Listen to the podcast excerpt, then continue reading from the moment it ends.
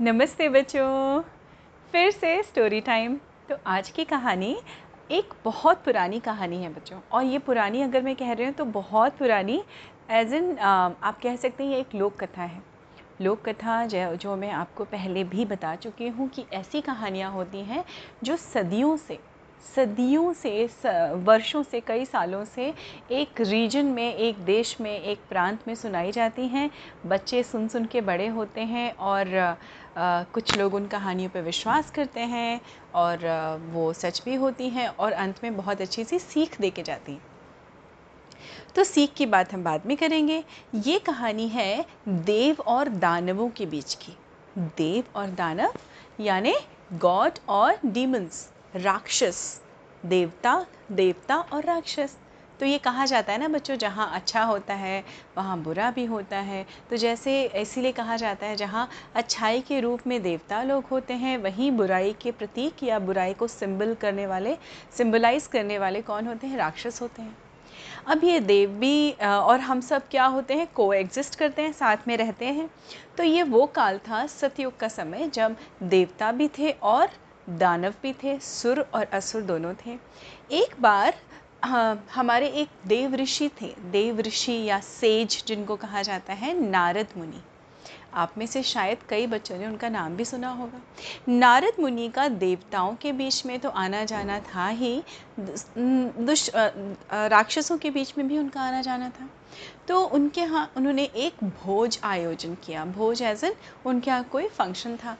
तो महर्षि नारद जो थे, देव ऋषि नारद जी, उनका बहुत बड़ा भवन था। तो चूँकि वो होस्ट थे और उनके दोनों ही गेस्ट थे, देव भी और दानव भी तो उन्होंने दोनों को इनवाइट किया। दोनों को इनवाइट किया तकरीबन तब के ज़माने में बच्चों, आयोजन जो हुआ करते थे सेलिब्रेशन जो हुआ करते थे, वो बड़े लंबे लंबे समय चला करते थे। तो तकरीबन सात दिन का सेवन डेज़ का वो कुछ आयोजन था। तो इन्होंने एक घर एक बड़े से घर में देवताओं को स्टे करवाया, दूसरे एक और घर में बड़े से घर में राक्षसों को या दानवों को स्टे करवाया और दोनों की बराबर से क्या करते थे वो?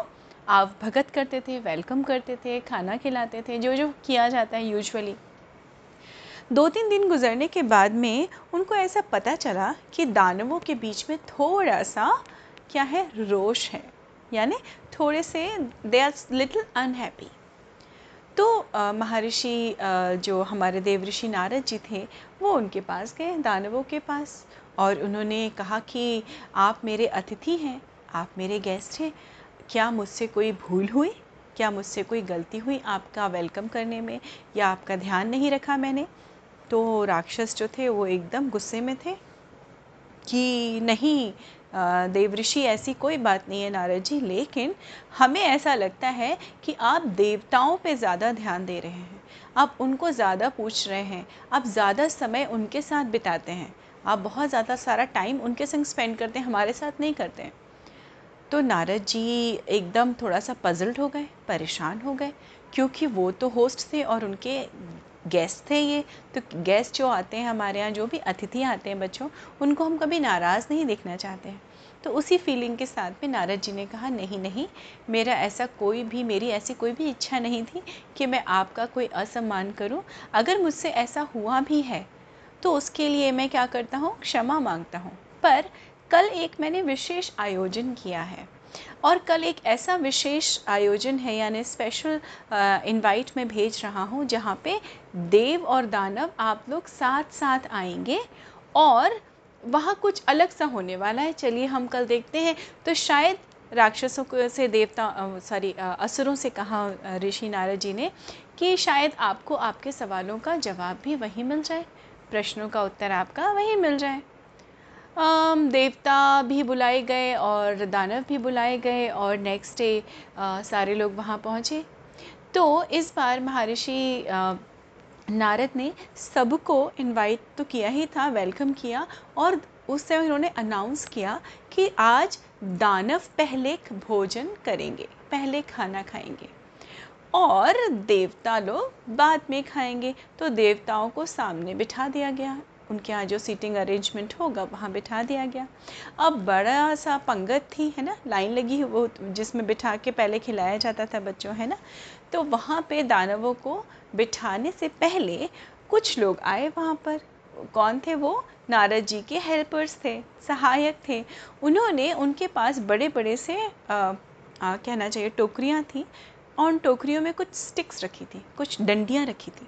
वो डंडियाँ इतनी बड़ी थी जो आपकी एल्बो से लेके, आपके हाथ में, आपकी एल्बो से लेके आपके फिंगर्स तक आ जाए। इतनी लंबी। तो आप समझ लीजिए, डेढ़ फीट के आसपास one one and half feet की डंडियाँ थी और कुछ रस्सियाँ थी। अब उन्होंने क्या किया कि छोटी छोटी डंडियाँ भी थी और ये बड़ी बड़ी स्टिक्स भी थी। नारद जी ने कहा, आज मैंने जो आयोजन किया है, उसके लिए कोई प्रश्न नहीं करेगा, यानी कोई भी सवाल नहीं करेगा। और उनके आदेश से क्या किया गया? दानवों के भी और देवताओं के भी। उनके हाथों में कोहनी से, यानी एल्बो से लेकर, एल्बो के थोड़ा ऊपर से लेकर नीचे तक फिंगर्स तक, और पूरी फिंगर्स में क्या बाँध दी गई? डंडियाँ बाँध दी गई। वो स्टिक्स बाँध दी गई। अब आप इमेजिन करिए बच्चों जब आपके हाथ में डंडी बांधी जाएगी, शोल्डर से लेके नीचे तक तो आप उस हाथ को क्या कर नहीं कर पाएँगे? मोड़ नहीं पाएँगे। और खाना खाते में हमें क्या करना पड़ता है? खाना उठा के खाना पड़ता है। तो हाथ मुड़ता है। स्ट्रेट हाथ से तो आप खाना खा ही नहीं सकते, है ना? अब दानवों को बड़ा क्रोध आया। बहुत गुस्सा हुआ। है और सोच ही रहे थे मन मन में कि ये नारद कर क्या रहे हैं? ये आज तो हमारी और बेइज्जती कर रहे हैं। लेकिन सामने देवताओं के भी ऐसे ही वो छड़ियाँ बांधी जा रही थी स्टिक्स बांधी जा रही थी तो वो थोड़ा सा पजल थे, थोड़ा सा क्यूरियस थे, थोड़ा शांत होने में ही उनको अपनी भलाई लगी। अब वो बैठ गए। इमेजिन करिए बच्चों, सारे दानव बैठे हैं खाने की पंगत में और सब लोगों के हाथों में शोल्डर से लेके उंगलियों तक डंडियाँ बंधी हैं। अब वो हाथ तो नहीं मोड़ पा रहे थे। बहुत देर हो गया, खाना सामने आ गया। बहुत सारे छप्पन भोग सामने रखे थे। दानवों को भूख भी लग रही थी, लेकिन कोई खा ही नहीं सकता।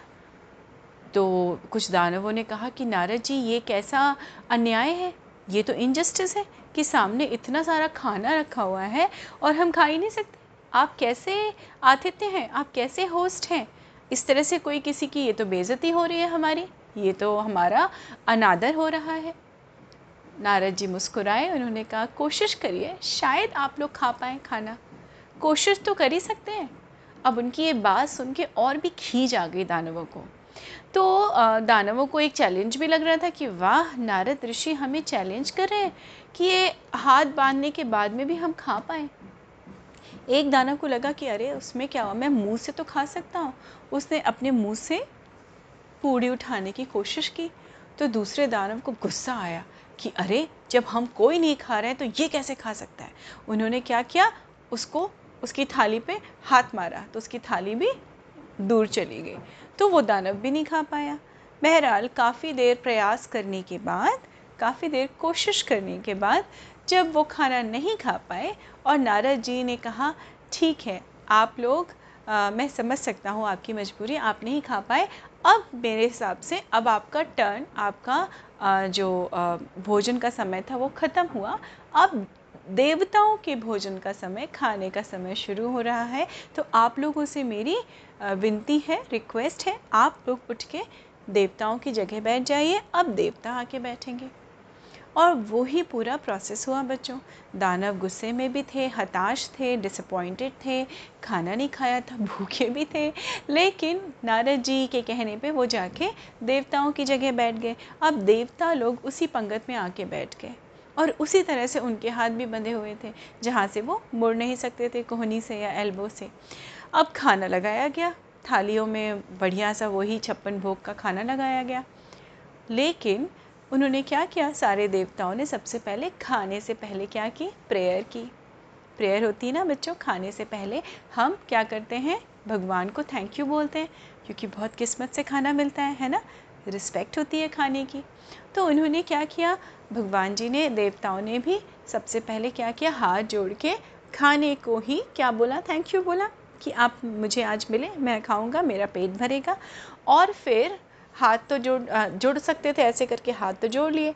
अब दानव उतने ही क्यूरियस थे, जितने क्यूरियस नारद जी थे, कि देखें ये हाथ वाथ जोड़ रहे हैं, मंत्र पढ़ रहे हैं, अब ये दानव खाएँगे कैसे खाना, ये भी तो हम देखें। ये क्या हुआ? अचानक वहाँ पे, वहाँ का सीन थोड़ा बदल गया बच्चों। सारे देवताओं ने क्या किया? दो दो के पैर बना लिए। ओके? तो जब हाथ मुड़ेगा नहीं तो आपने क्या किया? अपने बगल वाले को एक कौरा तोड़ा और अपने बगल वाले को खिलाया। उनके बगल वाले ने उनको खिलाया। ऐसे करते करते करते सारे देवताओं ने एक दूसरे को खाना खिलाया, क्योंकि हाथ मुड़ नहीं रहा था, लेकिन हाथ से खाना बना के आप खिला तो सकते हैं। अब ये नज़ारा देखते ही नारद जी मंद मंद मुस्कुराने लगे धीरे धीरे मुस्कुराने लगे और आँखों ही आँखों में उन्होंने दानवों को इशारा किया। जैसे वो ये कहना चाह रहे हो कि देखो देखो यहाँ पर देवता तुमसे अलग हैं।